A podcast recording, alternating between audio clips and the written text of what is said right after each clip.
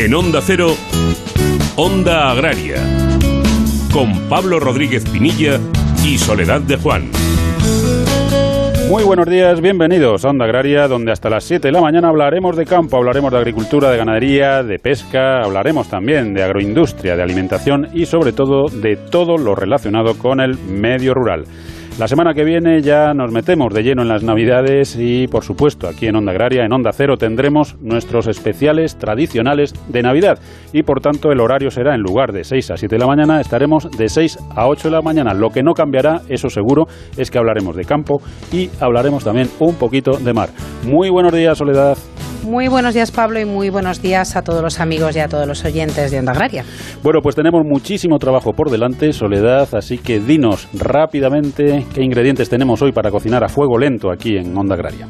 Bueno, pues eh, dentro de unos minutitos Juan Ramón Alonso, presidente de Asaja Valladolid, nos contará pues las quejas que tienen ellos por la persecución a productos como el azúcar y el vino. Vamos a conocer también un poquito más de cerca hoy la agricultura de conservación con Carlos Molina Pitar, asesor técnico de Agracón. Vamos a repasar datos interesantes del sector con Elisa Plumet, vamos a recorrer las, redes sociales con Alfredo Zamora, vamos a hacer un balance del sector del porcino en 2020 con Pedro López desde, eh, desde el IRTA. Vamos a hablar también de una subasta Nacional Virtual de Ganado Bovino de Raza Pura de la Comunidad de Madrid. Vamos a viajar para ello a Colmenar Viejo y vamos a hablar con Rafael García González, que es el director general de Agricultura, Ganadería y Alimentación en la Comunidad de Madrid. Y como todos los sábados repasaremos los principales precios agrícolas y miraremos al cielo para ver qué tiempo nos espera para nuestros cultivos y para nuestros animales este fin de semana. Pues recordamos muy rápidamente cómo contactar con nosotros a través del correo electrónico ondaagraria.onda0.es y también en redes sociales. Pueden seguirnos en Twitter, arroba onda y en LinkedIn. Y ahora sí, dicho todo esto, ponemos ya en marcha el tractor de Onda Agraria y empezamos la tarea cosechando la actualidad de la semana.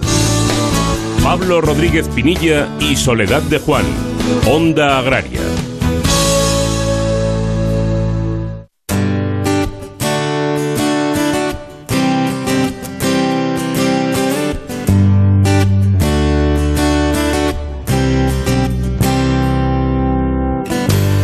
Ministerio de Agricultura, Pesca y Alimentación publica la primera estimación de las principales cifras económicas del sector agrario. Según sus datos, la renta agraria ha alcanzado los 29.093 millones de euros en 2020, lo que supone un incremento del 4,3% con respecto a 2019. Según el Ministerio, esta evolución positiva de la renta agraria está asociada al buen comportamiento que ha tenido la producción de la rama agraria, que se ha situado en 52.991 millones de euros, lo que supone un aumento del 2,6% con respecto a 2019. La producción vegetal ha aumentado un 3,2% en valor, alcanzando los 30.957 millones de euros, tanto por los incrementos de las cantidades producidas, un 1,2%, como de los precios, que ascendieron un 2%. La producción animal ha registrado un aumento del 1,8% y llega hasta los 20.272 millones de euros, fruto del incremento en un 3% de las cantidades producidas, que compensa el descenso del 1,1% de los precios. El Parlamento Europeo aprueba con 653 votos a favor, 19 en contra y 22 abstenciones la nueva legislación europea para garantizar una transición fluida entre la política agrícola común de la Unión Europea actual y la futura y para proporcionar unos 8.000 millones de euros de ayudas a los agricultores. Aproximadamente el 30% de los fondos de estímulo estarán disponibles en 2021, el 7% restante se liberará en 2022. De los 8.000 millones de euros, a España le corresponden 719 a distribuir entre las diferentes comunidades autónomas. Ya solo falta la luz verde del Consejo de la Unión Europea para que el reglamento pueda entrar en vigor. El Pleno del Parlamento Europeo también dio su visto bueno a un sistema de autorregulación para el aceite de oliva y elimina durante los próximos dos años los recortes para el POSEI, el Programa Comunitario de Apoyo a las Producciones Agrícolas para las regiones ultraperiféricas y las islas del Mar Egeo. Según el avance provisional de datos de la Agencia de Información y Control Alimentario, la AICA, durante el pasado mes de noviembre, segundo mes de la campaña 2020-2021 de aceite de oliva, se han comercializado un total de 136.340 toneladas. De este volumen, unas 40.000 toneladas corresponden a las salidas con destino al mercado interior, que acumularía en estos dos primeros meses un volumen total de 83.000 toneladas mientras que se estima que 96.000 toneladas de aceite de oliva han salido al mercado exterior, acumulando un total en este periodo de 201.000 toneladas. En cuanto a las importaciones, se estiman unas entradas de 13.000 toneladas del exterior, acumulando en estos dos primeros meses unas 29.000. Por tanto, las existencias a fecha 30 de noviembre quedarían en 511.000 toneladas, con un incremento del 28,8% respecto al mes anterior.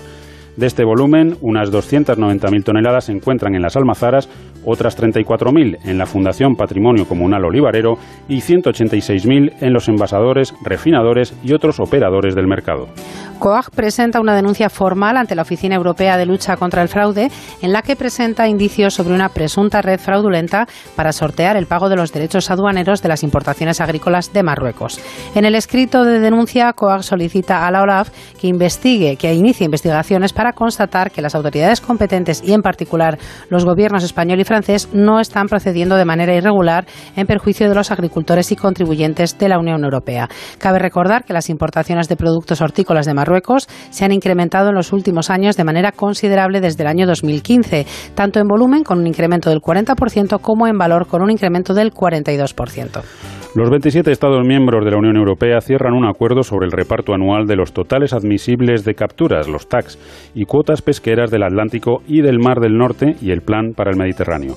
España consigue, reducir del 12,8 al 5% el recorte propuesto para la merluza del sur, así como del 40% al 20% la del lenguado en las mismas aguas, y moderar del 15% al 7,5% la reducción de actividad planteada en el marco del Plan de Recuperación del Mediterráneo Occidental unas cifras que, a juicio del ministro, don Luis Planas, son satisfactorias si se tienen en cuenta las actuales circunstancias. Ante la posibilidad de que llegue el 1 de enero de 2021 y no haya acuerdo con el Brexit, la Comisión Europea presenta una serie de medidas de contingencia específicas que garanticen las conexiones aéreas y por carretera básicas entre la Unión Europea y el Reino Unido, así como la posibilidad de que los buques de la Unión Europea y del Reino Unido puedan acceder a la pesca en sus aguas respectivas. El objetivo es cubrir el periodo durante el cual no haya acuerdo y que los reglamentos propuestos entren en vigor el próximo 1 de enero. La idea de un nuevo etiquetado frontal obligatorio en los productos agroalimentarios, que incluiría también un código de colores para informar de los valores nutricionales, no logró el pasado martes 15 el apoyo unánime de los países de la Unión Europea, ya que contó con la oposición de Italia, Grecia y la República Checa. El objetivo es avanzar hacia un etiquetado obligatorio armonizado que permita a los consumidores optar con más facilidad por alimentos saludables y la intención de Bruselas es presentar una propuesta a finales de 2022. Y finalizamos con la buena noticia de la semana que nos ofrece David Frechilla desde Onda Cero Palencia. Muy buenos días, David. ¿Qué tal? Buenos días. Hoy viajamos hasta Andalucía y es que la Mesa de la Sanidad Animal de esta comunidad ha confirmado la práctica erradicación de la brucelosis en bovino, vino y caprino al no confirmarse ningún caso en Andalucía. Una erradicación eh, que es calificada como un logro histórico y de vital importancia para el acceso de los eh, productos ganaderos a los mercados. También eh, se ha destacado la evolución favorable del programa de erradicación de la tuberculosis bovina. Otro aspecto destacado es la puesta en marcha de un programa de control de IBR y del refuerzo de programas como por ejemplo el de la tuberculosis caprina.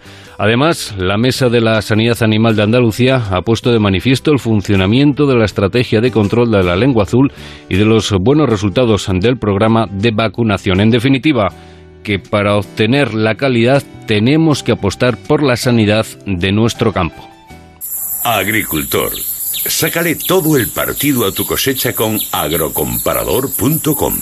Recibe ofertas de compra a través de nuestra plataforma y elige aquella que sea más beneficiosa para ti, sin gastos, sin comisiones y sin compromiso agrocomparador.com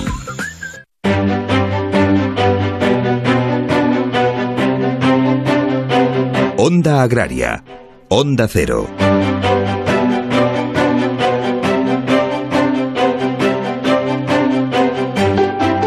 Saben nuestros oyentes que cada vez son más los productos que, bueno, pues son criticados, son perseguidos por supuestos problemas para la salud, eh, medioambientales, es decir, cualquier excusa es buena para atacar a determinados productos agroalimentarios. Lo hemos experimentado con el azúcar y ahora empieza también a experimentarse con el vino. Eso ha hecho que desde Asaja, concretamente desde Asaja Valladolid, pues hayan puesto el grito en el cielo, hayan dicho basta ya y hayan pues emitido una queja precisamente por esta cuestión. Y para hablar de todo ello tenemos con nosotros a Juan Ramón Alonso, presidente de Asaja Valladolid. Juan Ramón, muy buenos días, bienvenido a Onda Agraria. Eh, muy buenos días. Juan Ramón, por situar un poquito a los oyentes que, desconozcan este tema, ¿qué es lo que ha ocurrido? Yo creo que el azúcar más o menos lo saben, pero ¿qué es lo que ocurre con, con el vino ahora?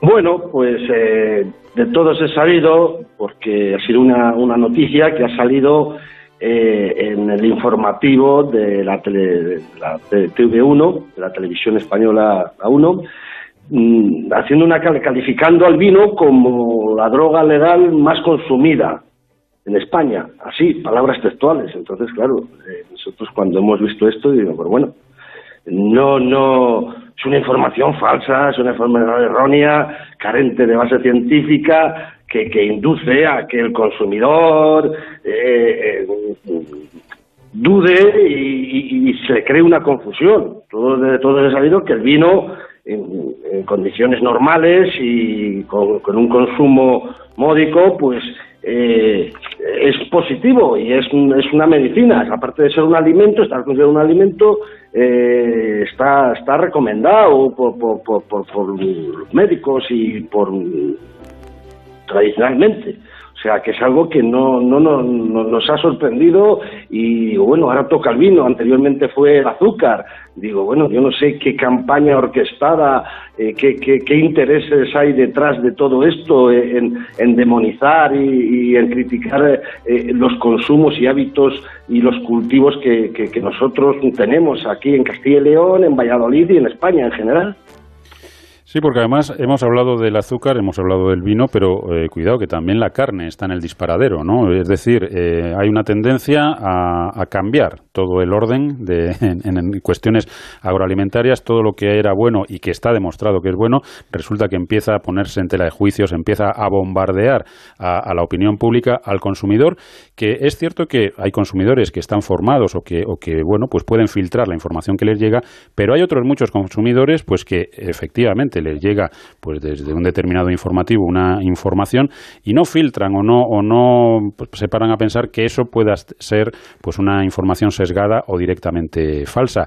Eh, ¿Qué le decimos a esos consumidores eh, para, para que sepan que tanto el azúcar como el vino, como la carne, como cualquier otro producto agroalimentario en, en dosis razonables, en un consumo razonable, moderado, es no solamente bueno, sino beneficioso incluso también para nuestra salud?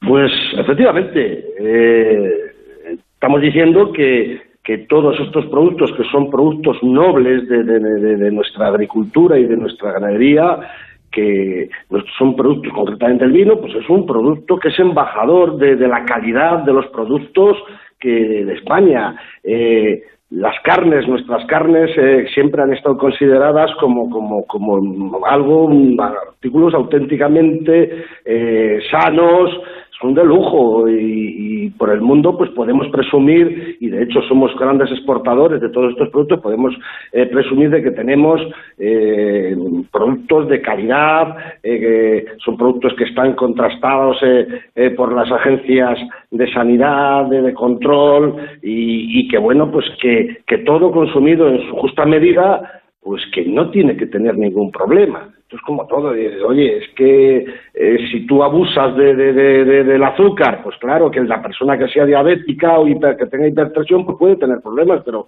el azúcar en su justa medida pues es positiva. El vino, pues siguen de ir, es un vino, es un, es un producto que hasta los médicos te dicen que, que una copa de vino es positiva, eh, las carnes, todo eso en justa medida eh, es, es inaceptable y más los, nuestros productos españoles. Entonces yo al consumidor le, le, diría que, mm, confíe, confíe en, en, nuestros productores, en nuestros ganaderos, en nuestros agricultores, que, lo que producimos es bueno, es bueno y, más si es todavía español. Y concretamente aquí en Valladolid tenemos unos productos, tenemos una serie de productos que son punteros y que mm, nos envidian en, el resto del mundo por la calidad que tenemos.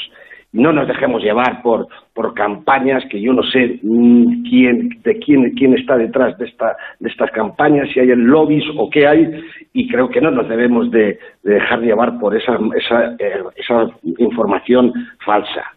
Eh, consumir nuestros productos es lo primero, y más en este momento de, problema de la pandemia que tenemos, que los agricultores y ganaderos están trabajando y están haciendo un esfuerzo para que no falte eh, en, los lineales de las grandes superficies, ni en las tiendas de barrio, ni en casa, eh, no falte de nada.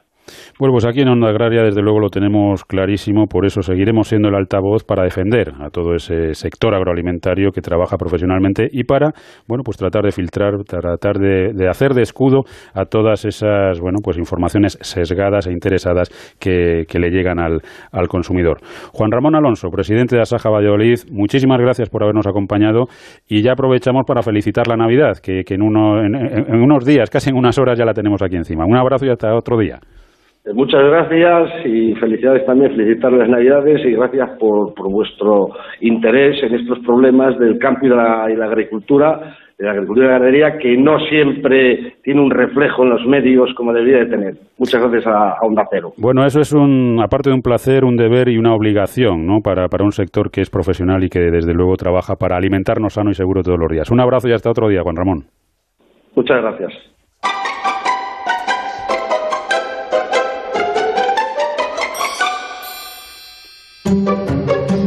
Pablo, con el tractor de Onda Agraria nos vamos desde Valladolid a Zaragoza con Elisa Plumet. Habrá que echar gasoil, que tú te olvidas del gasoil, hay que echar gasoil al tractor. Bueno, el mío no lo necesita, el tractor de Onda Agraria no necesita gasoil. Vamos a hablar ahora con Elisa Plumet eh, sobre datos, como siempre, interesantes del sector agroalimentario. Elisa, muy buenos días, como siempre, bienvenida a Onda Agraria. Buenos días, Soledad, y buen sábado, Pablo. Buen sábado, Elisa. Elisa, ¿qué datos nos traes esta mañana? Pues mira, los datos de hoy son sobre la industria alimentaria, el segundo eslabón en la cadena agroalimentaria que en nuestro país supone más de 30.000 empresas elaboradoras de bebidas y alimentos que dan empleo a casi medio millón de personas en todo el territorio español. Bueno, estas cifras son más anteriores a la COVID, porque ahora os voy a contar.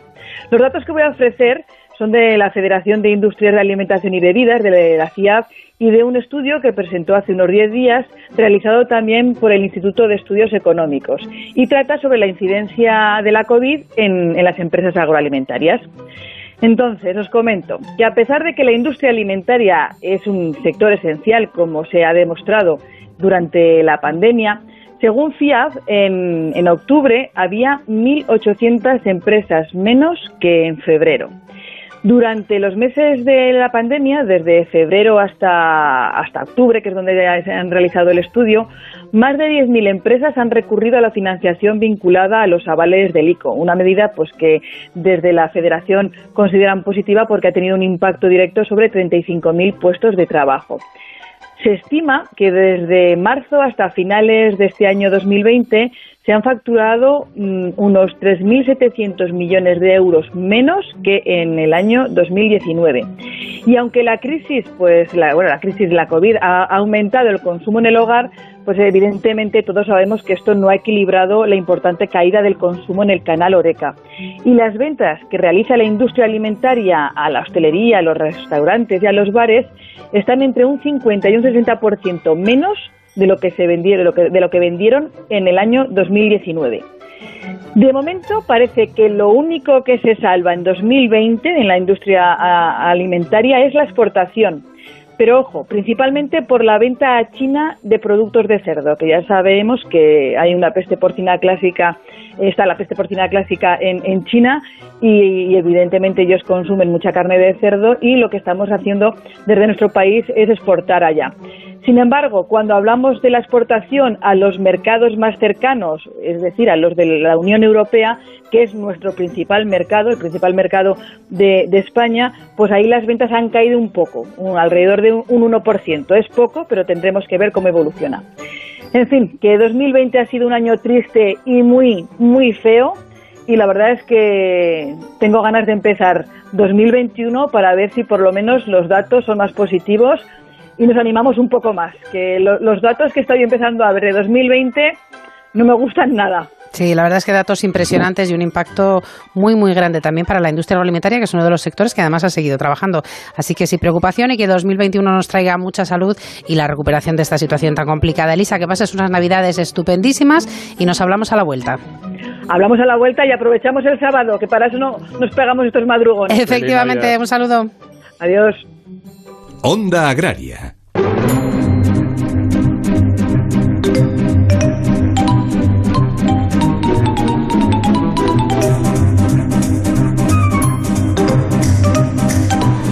Bueno, pues ya saben todos nuestros oyentes, están escuchando Onda Agraria, están en Onda Cero y hasta las 7 de la mañana pues hablaremos de campo. Y precisamente ahora nos atamos bien las botas porque nos vamos hasta Aragón, vamos a, pisar allí el terruño y lo vamos a hacer pues hablando de agricultura de conservación. Tenemos con nosotros a Carlos Molina Pitarch, que es asesor técnico en Agracón. Carlos, muy buenos días, bienvenido a Onda Agraria. Hola, muy buenos días y muy buenos días a todos los oyentes. Eh, Carlos, eh, en primer lugar, preséntanos a Agracón. ¿Qué, es, quién forma parte de Agracón y a qué os dedicáis? Pues para quien no conozca Agracón, Agracón es la Asociación Aragonesa de Agricultura de Conservación, entidad que, tiene ya más de 20 años de recorrido, que, nació para trabajar en la, la implementación de la agricultura de conservación. Es una asociación formada por y para los agricultores, a día de hoy están eh, la forma más de 250 agricultores, principalmente de Aragón, pero también gracias a las nuevas tecnologías, pues tenemos también agricultores pues, en Segovia, en Valencia, en Albacete, en, Navarra, y que trabajamos, pues principalmente es un punto de encuentro de intercambio de experiencias de, la agricultura de conservación, trabajamos la divulgación y la formación de, la técnica entre los agricultores, el asesoramiento y, en, y en organizar jornadas eh, la agricultura de conservación pues es una técnica que lleva en España 30 35 años, donde sobre todo los últimos 25 es cuanto más se, se, ha extendido y en los últimos años sobre todo. Carlos, ¿qué tal? Muy buenos días. Em, muchos años lleváis ya trabajando, además, eh, bueno, abarcáis un territorio ya amplio. Eh, ¿En qué cultivos, sobre todo, se está implantando la agricultura de, conservación? Que yo creo que vino y se ha quedado, se está implantando porque tiene muchos beneficios para nuestro campo y nuestro suelo. Es, exacto, la, agricultura de conservación ha llegado para quedarse salvo que le pongan palos en las ruedas, que luego si queréis lo comentamos. La agricultura de conservación tiene dos ramas. Tiene la, rama de leñosos, que sería el trabajo de cubiertas vegetales en olivar, en viña, en, frutales, en almendro, y en, cultivos extensivos, que es la rama de la siembra directa. principalmente en Aragón, casi la, la gran mayoría de los agricultores que trabajamos la mayoría de sus hectáreas trabajan lo que es cultivos extensivos en siembra directa. Allí estaríamos hablando de cereales, de olaginosas, eh, colza, camelina, eh, girasol y, leguminosas, ¿no? Y luego también, pues ya en regadío, pues ya abarcamos otros otros cultivos. Pero en secano serían esas tres familias lo que lo que se viene trabajando. ¿Y cuáles son los problemas que estáis encontrando o que, o que pensáis que podéis encontrar? Pues aquí el, los problemas que nos encontramos sobre todo es el tema de el glifosato, ¿no? es lo que más eh, miedo nos da en la falta de conocimiento y tomar decisiones políticas que afecten a, la técnica. El, glifosato, eh, como bien conocéis, es una materia activa con, con un enorme que está muy denostado mediáticamente, que es eh, una herramienta que nos permite hacer la siembra sin recurrir al laboreo, porque los principios básicos de la agricultura de conservación son cuatro ahora mismo. Es uno es la cobertura, tener el suelo cubierto otro es el no laboreo y el tercero es la rotación de cultivos en, cuando hacemos cultivos extensivos. ¿Qué nos permite esa rotación de cultivos? Eh, la reducción a largo plazo del uso de fitosanitarios, porque como alternamos cereales con, familias de oleaginosas y leguminosas, pues vamos manteniendo el campo limpio de, malas hierbas. Y para, para lograr eso, eh, lo que hacemos es cuando vamos a sembrar, hacemos un tratamiento de siembra con la materia activa de glifosato que controlamos toda la, emergencia de malas hierbas y de ricios que hay en ese momento. ¿Qué nos permite eso? Implementar el cultivo en buenas condiciones para que no se eh, generen competencias de malas hierbas.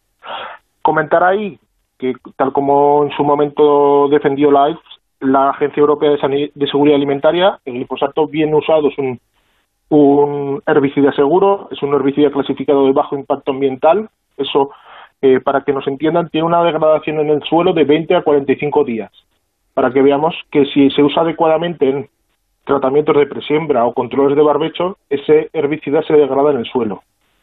¿Dónde tenía que poner el foco los políticos y los, eh, los técnicos europeos? En, en, en los usos, ¿no? Si sabemos que a lo mejor aquí nunca se hace todo bien y puede ser que ciertos usos como más usados en el norte de Europa, como puede ser el secante de cosecha, por problemas de humedad, pues ahí haya eh, producido eh, arrastre de trazas de la materia activa a la cadena alimentaria.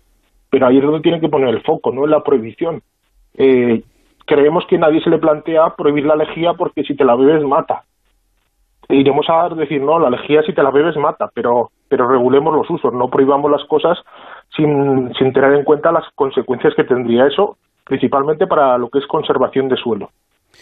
Evidentemente, Carlos, lo que tiene la Unión Europea que hacer, es una asignatura pendiente, es en este tipo de decisiones tirar únicamente de criterios científicos, criterios técnicos y olvidarse de la política y olvidarse de la ideología. Pero bueno, yo creo que eso en la Unión Europea todavía tardará mucho en llegar.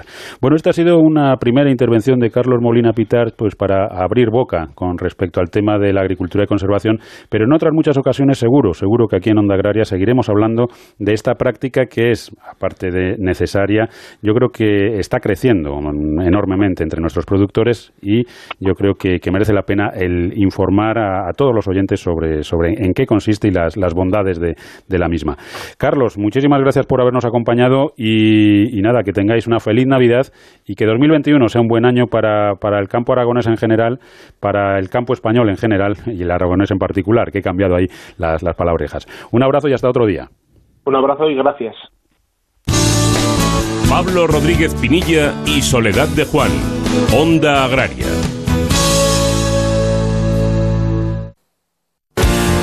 Onda Cero Madrid, 98.0 FM. Este martes, desde las 8 de la mañana, la Lotería de Navidad en Onda Cero. Un día de premios, anécdotas, curiosidades. Un paréntesis para soñar.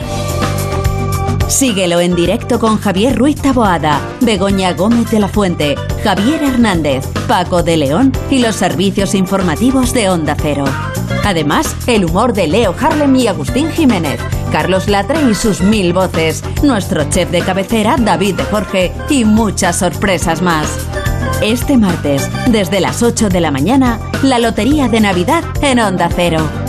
Y si te pierdes algún número, consulta en todo momento la web o la app de Onda Cero, con el minuto a minuto del sorteo, un buscador de premios y toda la información actualizada. Te mereces esta radio. Onda Cero, tu radio.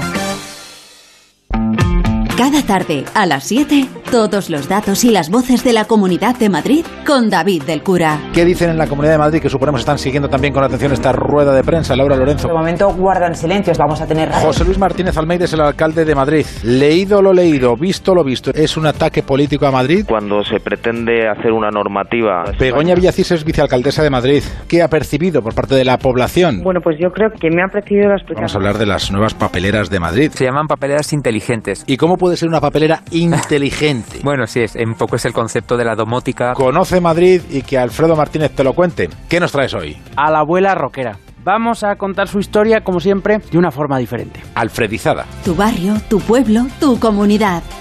Cada tarde a las 7, La Brújula de Madrid, con David del Cura. Te mereces esta radio. Onda Cero, tu radio.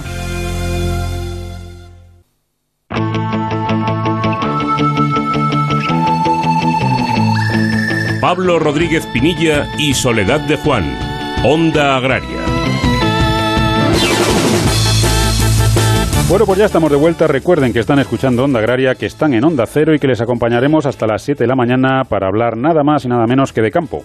Y recuerden también que pueden hacer Onda Agraria con nosotros escribiéndonos a ondaagraria.es y también siguiéndonos y escribiéndonos a través de las redes sociales en Twitter y en LinkedIn. Hay que buscar Onda Agraria. Y hablar de redes sociales significa que estamos hablando con Alfredo Zamora. Alfredo, ¿qué tal? Muy buenos días. Hola, buenos días, Sole Pablo, ¿qué tal estáis? Muy buenos días. Alfredo, eh, muy bien, nosotros estamos muy bien, ¿qué tal tú? Bueno, me alegro, yo también. Eso es lo importante. Ya, casi con el gorro de Papá Noel puesto. Efectivamente. ¿Qué tal van los polvorones, Alfredo? ¿Va bien la cosa?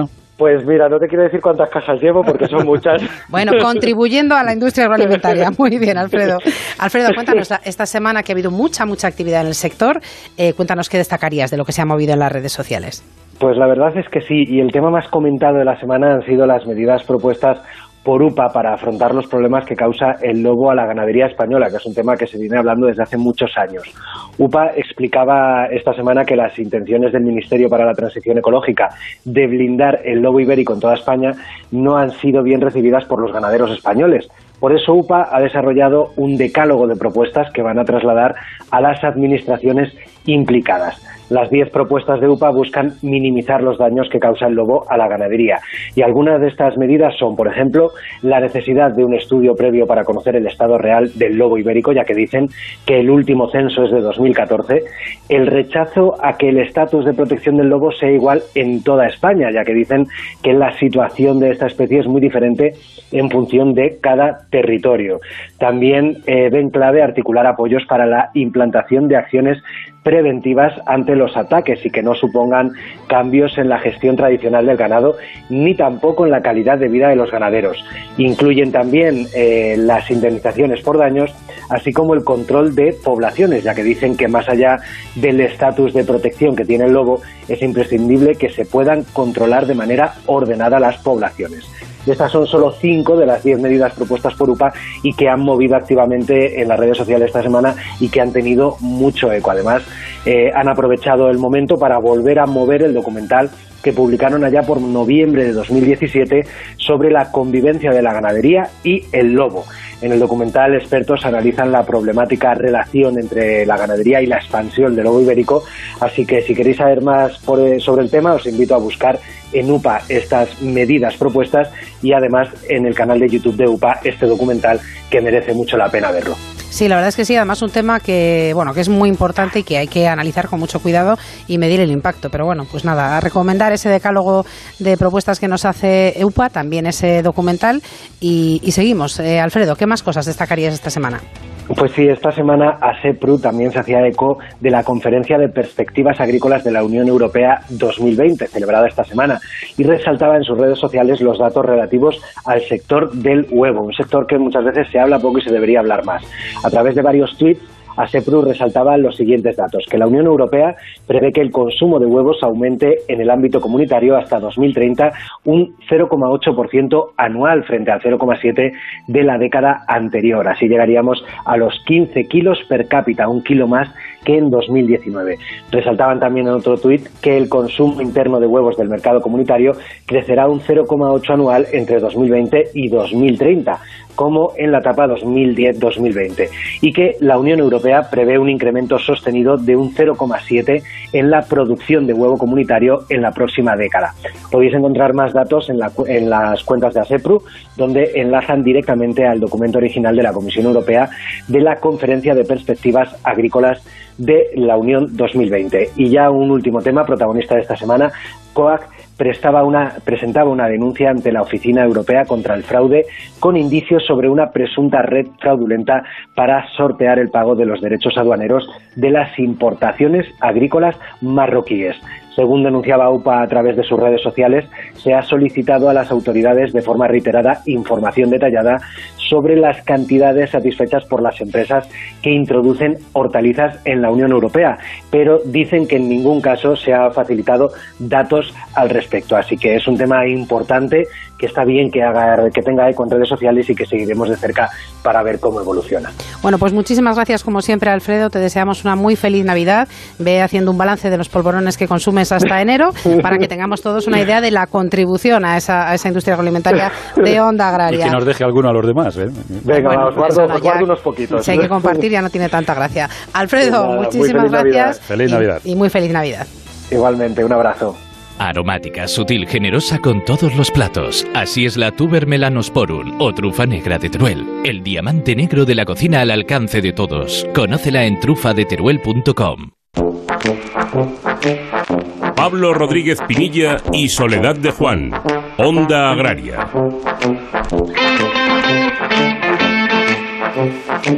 Bueno, Soledad, como ya hemos anunciado, la semana que viene tendremos programas especiales, la que viene y la siguiente. Durante esos dos fines de semana, Onda Agraria se emitirá de 6 a 8 de la mañana y aprovecharemos pues para, para hacer resumen, para repasar un poquito lo que ha sido 2020 para el sector agroalimentario.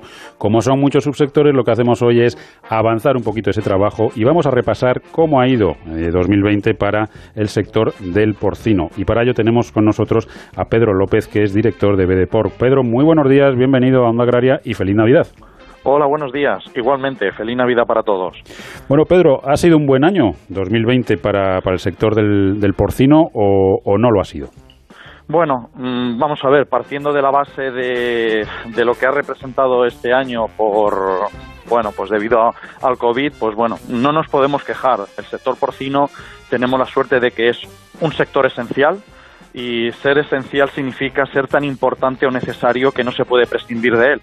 Con lo cual, eso significa que, que se ha necesitado, ¿no? Entonces, bueno, pues justo, mira, ayer nos pasaron la última cotización de 1,09 lo que significa, bueno, eh, pues una, unas bajadas ahora en las últimas semanas. Eh, parece que ha quedado estable, entonces lo que sería la media del año ha quedado en 1,33 euros el kilo, lo que es el, el cerdo cebado. Y bueno, el balance del año pues han sido 12 semanas de subidas, 24 de bajadas y 17 repeticiones. Arrancaba el año con 1,44 y finalizamos con 1,09. El máximo mm, punto que hubo, el máximo fue de 1,54 el 12 de marzo que fue justo esa semana fatídica de bueno pues de los confinamientos de la llegada del coronavirus ya formalmente en España entonces pues bueno eh, no ha sido malo eh, así no ha sido tan bueno como quizás pues se podía prever de, de donde veníamos del 2019 y bueno pues eh, el balance pues es positivo. Ha habido dos grandes efectos en el porcino que ha sido pues el coronavirus y la peste porcina en China que lo que ha hecho es que bueno pues eh, se exportase mucho producto hacia allí. Y bueno a la vez pues compensando un poco también pues eh, todo el tema de la presión que hubo en, Europa mataderos que tuvieron que cerrar porque habrían brotes y entonces pues tuvieron que reducir la, la matanza. Y bueno, y luego también pues el compromiso de los ganaderos de no parar, es decir, no, no se ha parado, no hay ninguna granja en ERTE, no ha habido ningún trabajador en ERTE, se han sabido organizar, tenemos la suerte de ser expertos en bioseguridad y algo, una palabra que ha surgido ahora para toda la población, el lavarse las manos, el diferenciar zonas limpias, zonas sucias, en los hospitales, en las casas, con los familiares, y en esto pues nosotros teníamos ahí ya un aprendizaje. Yo creo que que eso ha hecho que el sector porcino pues no pare, tire para adelante y bueno, pues el balance podemos podemos decir que, ha sido positivo pese a que a toda esta grave situación, por supuesto. Pedro, ¿qué tal? Muy buenos días. Hola, buenos eh, Pues a mí me gustaría recalcar un poco lo que nos estás hablando de la bioseguridad, porque lo hemos comentado también con algunos otros sectores, el hecho de decir es que nosotros ya trabajábamos así eh, y que además se desconocía por parte de, y se sigue desconociendo por parte de, de la sociedad, ¿no? Al final no se ha cambiado tanto las cosas porque ya existían unos protocolos y unas medidas de seguridad por la forma de trabajar directamente de vuestro sector que ha hecho que, bueno, con medidas extras que hay que tomar por el protocolo COVID, pero que al final pues haya habido cierta normalidad y ahí están los resultados y, como nos comentabas, pues que no se ha parado de producir y no ha habido granjas que hayan cerrado, ¿no? Mm, efectivamente. Eh, desde hace muchísimos años lo que es la palabra bioseguridad ahora está muy de moda la digitalización, la sostenibilidad, eficiencia, pero la bioseguridad, que era algo que quizás pues será desconocido por mucha parte de la población, en el porcino, los que hemos estudiado agrónomos, veterinaria, másters de concretos de porcino, esto es el, digamos, la, es la parte fundamental, o sea, eso es el tesoro, el tesoro que puede tener una granja es su bioseguridad. Y eso es algo que yo creo que ahora pues nos ha ayudado mucho y creo que, que ha servido también incluso para formar a nuestros conocidos que en, en estos términos, ¿no? Pues por poneros ejemplos, el hecho de, de llegar a una granja donde tú te duchas, dejas tu ropa a un lado, te duchas y entras al otro lado y tienes la ropa de trabajo, esos pequeños detalles, eso es lo que es la bioseguridad interna de una granja, ¿no? O por ejemplo, detalles como pues hace poco fui a ver una granja en Ávila y a 40 kilómetros antes de llegar a la granja ya nos cambiamos de nuestra ropa de la calle para ponernos una de la granja y cuando llegamos a la de la granja nos duchamos y vamos, no nos dejaron pasar ni el anillo de casados, es decir, que realmente somos muy estrictos en el sector y yo creo que es algo que esto la gente no lo conocía, ¿no? Y yo creo que es muy importante. Eh, los EPIs, los EPIs decían, bueno, ¿qué, ¿qué significa EPIs? Bueno, pues todos esos equipos de protección individual nosotros los utilizamos en nuestro día a día. Las granjas no dejan pasar ningún tipo de maquinaria ni ningún artilugio de fuera, ya lo tienen todo dentro, tienen su, bueno, todas sus protecciones, eh, sus parkings exteriores, su protección, sus dobles vallados, lo hacemos por el tema de las enfermedades, porque no entren también animales ni, ni pájaros ni otro tipo de animales que puedan traer enfermedades para los animales, y bueno, pues esto, eh, todo esto que sabemos nos ha servido también para protegernos a nosotros mismos, a nuestras familias, enseñarles y bueno, pues esto es el día a día, realmente es un, es un tema en el cual tenemos experiencia. Pedro, tenemos 30 segunditos a ver si eres capaz de, decirme una cosa. Em, estamos un poco en manos también de las exportaciones chinas. Han crecido enormemente, como tú nos has dicho. Es peligroso eh, dimensionar nuestra industria eh, en base a esas exportaciones porque China, tarde o temprano, volverá a producir su propio cerdo y eso va a disminuir. ¿En qué situación estamos? Sí, bueno, eh, como bien tú dices, sí, China es posible que en los próximos años eh, vuelva a ser otra vez autosuficiente o prácticamente autosuficiente, pero quedan otros muchos mercados en los cuales podemos ir. No solamente todo es, China, hay otros países asiáticos, otros países en, en, otros continentes, en los cuales pues la carne de porcino española va a encajar y tiene muy buena fama y yo creo que sabremos sabremos adaptarnos. No veo en esa parte un problema muy importante. Creo que el crecimiento del sector en España es es a partir de empresas que ya tienen mucha experiencia, que saben lo que hacen y creo que sabremos colocarnos en otros mercados y no, no haya problemas. Bueno, pues con ese mensaje optimista y, bueno, pues, pues esperanzador nos, quedamos. Pedro López, director de BDPORG en el, en el IRTA, muchísimas gracias por habernos acompañado. Que 2021 sea un buen año para el sector del porcino, para el campo en general y para ti también en particular. Un abrazo, Pedro. Pues muchas gracias a vosotros también y por ser de partícipe de este sector, yo digo sí al porcino, que es el mensaje que queremos lanzar este año. Nosotros también, un abrazo. Igualmente. Diego, ¿cómo te ha ido la cosecha este año? Hola Juan, la cosecha ha sido buena y gracias a agrocomparador.com ya estoy recibiendo ofertas para venderla. ¿Agrocomparador.com? Sí. Es una nueva plataforma que pone en contacto a vendedores y compradores de forma directa. Es súper sencillo, gratuito y te asesoran en el precio de venta. Pues tomo nota. Agrocomparador.com. Eso es, agrocomparador.com y sácale partido al campo. Onda Agraria. Onda Cero.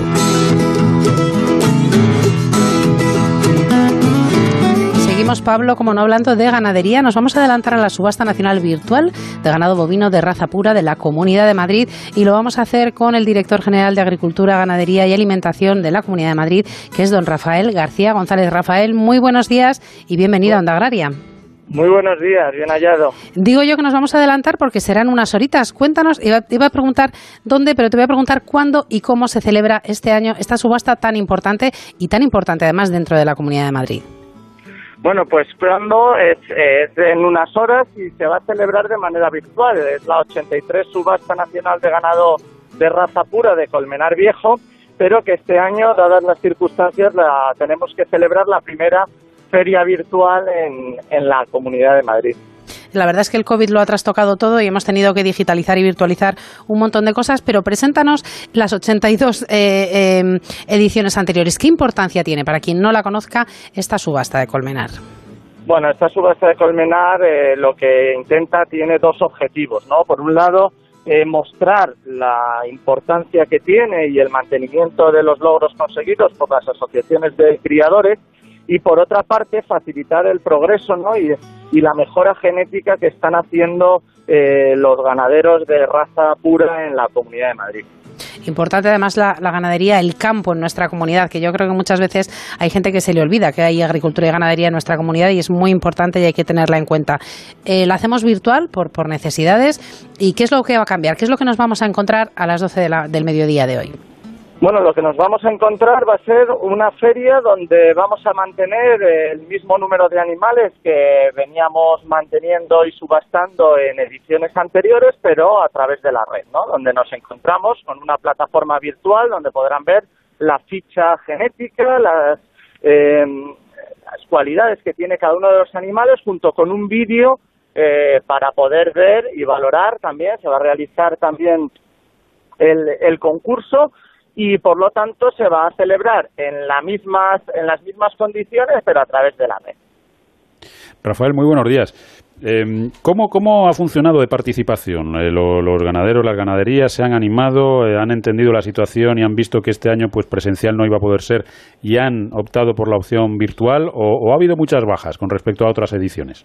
Bueno, eh, como os decía, se sigue manteniendo el número de animales a subastar y lo que sí que se ha reducido eh, por efecto de la pandemia es el número de asociaciones que, han traído, que han participado, ¿no? Sí que mantenemos las principales asociaciones, por ejemplo, eh, eh, la Asociación de Criadores de Limusín, de Charolés, de Raza Berrenda y de Avileña, pero se nos han caído asociaciones pues como Blonda o, o otras o Morucha, ¿no? Que, que, han tenido una participación menor, pero que bueno, que estaban presentes en otras ediciones, pero sí que mantenemos el grosso de lo que es las, las asociaciones con mayor implantación y los, las ganaderías con mayor implantación aquí en la Comunidad de Madrid.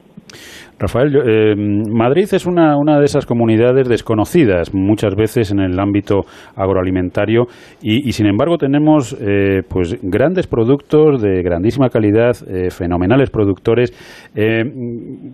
¿Cómo se puede, el, director general de Agricultura, Ganadería y Alimentación de la Comunidad de Madrid, cómo eh, resumiría un poco lo que es eh, pues esta actividad en, una comunidad que, muchas veces parece que se le asocia únicamente a la parte urbana y sin embargo tiene también un campo muy bueno, muy productivo y muy bonito, dicho sea de paso?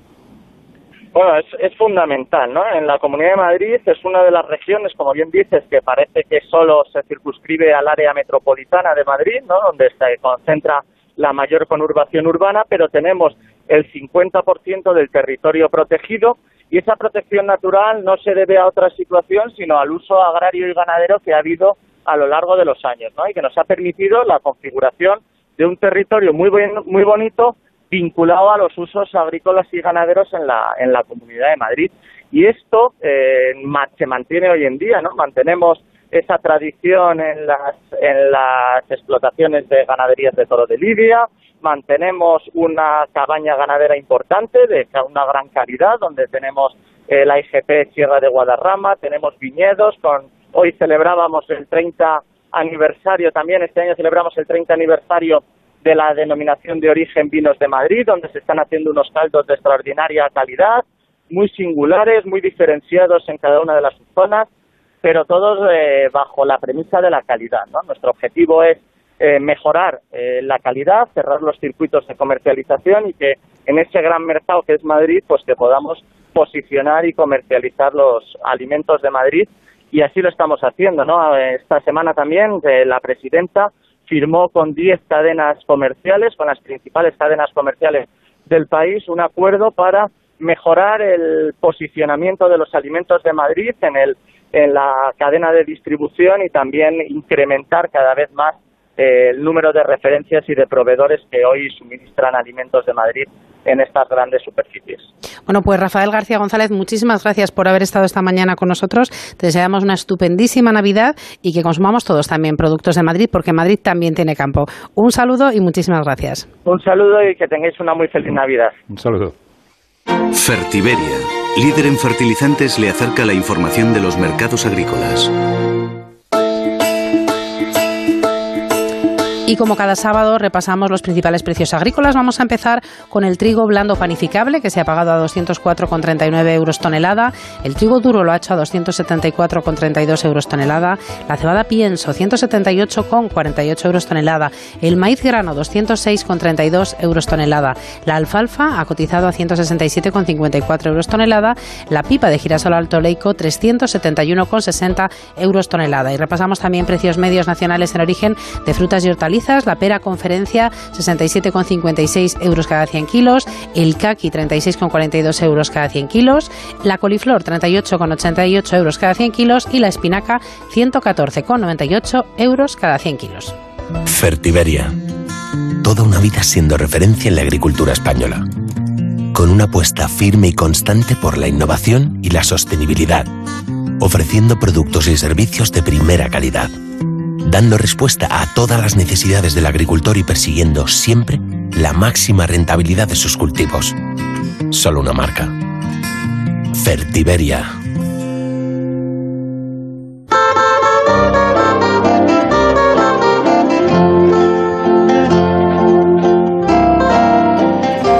Bueno, ya a puntito de terminar el programa nos queda por conocer el pronóstico del tiempo para el fin de semana, una tarea de la que se ocupa cada sábado Jorge Ron para que todos salgamos seguros al campo. Agroseguro te ofrece el tiempo en el campo. Muy buenos días, Jorge. Hola, buenos días, se le hace Pablo y un cordial saludo a todos los amigos agricultores y ganaderos. Hoy con seguridad nos acabaremos mojando, porque un sistema frontal, el extremo de él, está asociado a una borrasca situada al norte de las Islas Británicas va a atravesar la península a lo largo del día, de oeste a este. Esas precipitaciones ya desde primeras horas afectan a la zona de Galicia, Asturias, o sea, todo el Cantábrico, Castilla-León, donde son más abundantes en el oeste, también puntos de Extremadura, el oeste del sistema central. Precipitaciones que según avance la mañana se extenderán al centro de la península y al final de la jornada ya llegarán a, afectarán a toda la Mancha, Andalucía, al interior de Murcia, de Valencia, Aragón y Navarra. A la vez que pase el frente se irán abriendo algunos claros lo que es en Castilla y León y en Extremadura a lo largo de la tarde. Estas precipitaciones además van a ser copiosas, van a ser continuas durante casi toda la jornada, al igual que en el Cantábrico, donde hay que sumar además los vientos del oeste que soplarán con fuerza y las temperaturas que empiezan a descender de nuevo de cara al domingo, una vez atravesado ese sistema frontal, que solo a primeras horas producirá esas precipitaciones en las Baleares y de forma más ocasionales en la madrugada todavía en puntos de Castilla-La Mancha y Andalucía Oriental posteriormente se irán abriendo claros, disminuirá esa nubosidad, aparecerán bancos de niebla, sobre todo en puntos de Castilla y León, en Rioja, la cuenca del Ebro, también en Navarra, en Extremadura, y esos bancos de niebla mantendrán el cielo poco visible parte de la mañana. Atención a esos bancos de niebla. Precipitaciones solo tendremos en el oeste de Galicia y nubes y claros en el Cantábrico. Las temperaturas recuperan sobre todo por el suroeste, será Andalucía, Extremadura, el oeste de Castilla-La Mancha y también la zona centro, donde subirán ligeramente, y ambiente mucho más soleado y agradable en las Islas Canarias, como es normal. Bueno, pues hasta aquí la previsión para el fin de semana, Jorge. Eh, mañana nos cuentas eh, qué, va a ser de nosotros esta semana que viene. Pues sí, una semana que empezamos en el invierno, pero no debemos asustarnos. Parece ser que la semana que viene se va a presentar con temperaturas suaves o al menos normales para la época del año. No va a ser frío y sin grandes precipitaciones. Cuando terminemos el año, mañana también avanzaremos un poco. La cosa se complica. Bueno, pues lo que sí que pedimos, que ya empieza a haber, va a haber menos que otros años, desde luego, pero empieza a haber movimiento por las carreteras, mucha, muchísima precaución con el coche. Eso es lo más importante, es siempre llegar. Bueno, Jorge, pues mañana nos cuentas la, la semana que viene. Un abrazo. Un abrazo, hasta luego. Amaneces antes que el sol y conviertes la tierra en frutos y superas plagas, heladas, pedrisco y cada día empiezas de nuevo. Eres de una naturaleza especial por eso, hay un seguro especial para ti. Y ahora es el momento de contratar tu seguro de uva de vino. Agroseguro, más que un seguro. Y recuerden que ahora también es el momento de contratar el seguro de herbáceos.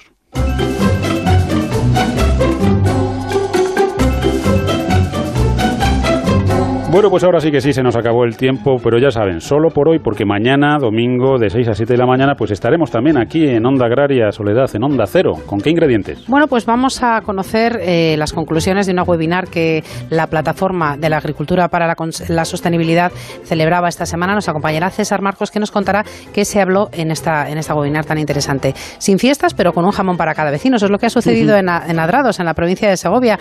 Hablaremos con César García, que nos acompañará mañana y que nos contará en qué ha consistido y desde luego una buena noticia para sus vecinos. Vamos a hablar con Celia, como siempre resolveremos dudas que nos envían los oyentes. También queremos conocer las bodegas bio, nos acompañará Carlos Vázquez, que es CEO y fundador de Bodega Bio, un marketplace de vino ecológico, natural, vegano y biodinámico. Vamos a tener también nuestra sección dedicada a la pesca, queremos conocer los resultados del Consejo sobre los tax y las cuotas pesqueras, nos acompañará el secretario general de Cepesca, que es Javier Garat, y vamos a disfrutar de los menús de Navidad con vinos y con vinagre de Jerez. Nos acompañará también mañana César Saldaña, que es el presidente del Consejo Regulador Vinos de Jerez. Y terminaremos, como hacemos cada programa, hablando con nuestro compañero y amigo Jorge Ron sobre el tiempo. Ya nos adelantaba un poquito cómo viene la semana siguiente, pero bueno, mañana nos lo detalla.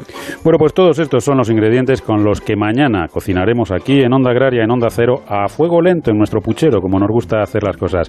Nacho Arias estuvo en el control técnico a los mandos de la cosechadora Soledad. Que pases un buen sábado y hasta mañana. Hasta mañana a todos, feliz día. Ya saben que Onda Agraria es el programa para los que trabajan en el campo y para aquellos a los que les gustaría hacerlo. Nos vamos y recuerden que estén donde estén, díganlo. Yo escucho Onda Agraria. Les esperamos mañana domingo de 6 a 7 de la mañana aquí en Onda Cero, en Onda Agraria, para seguir hablando de campo y de mar.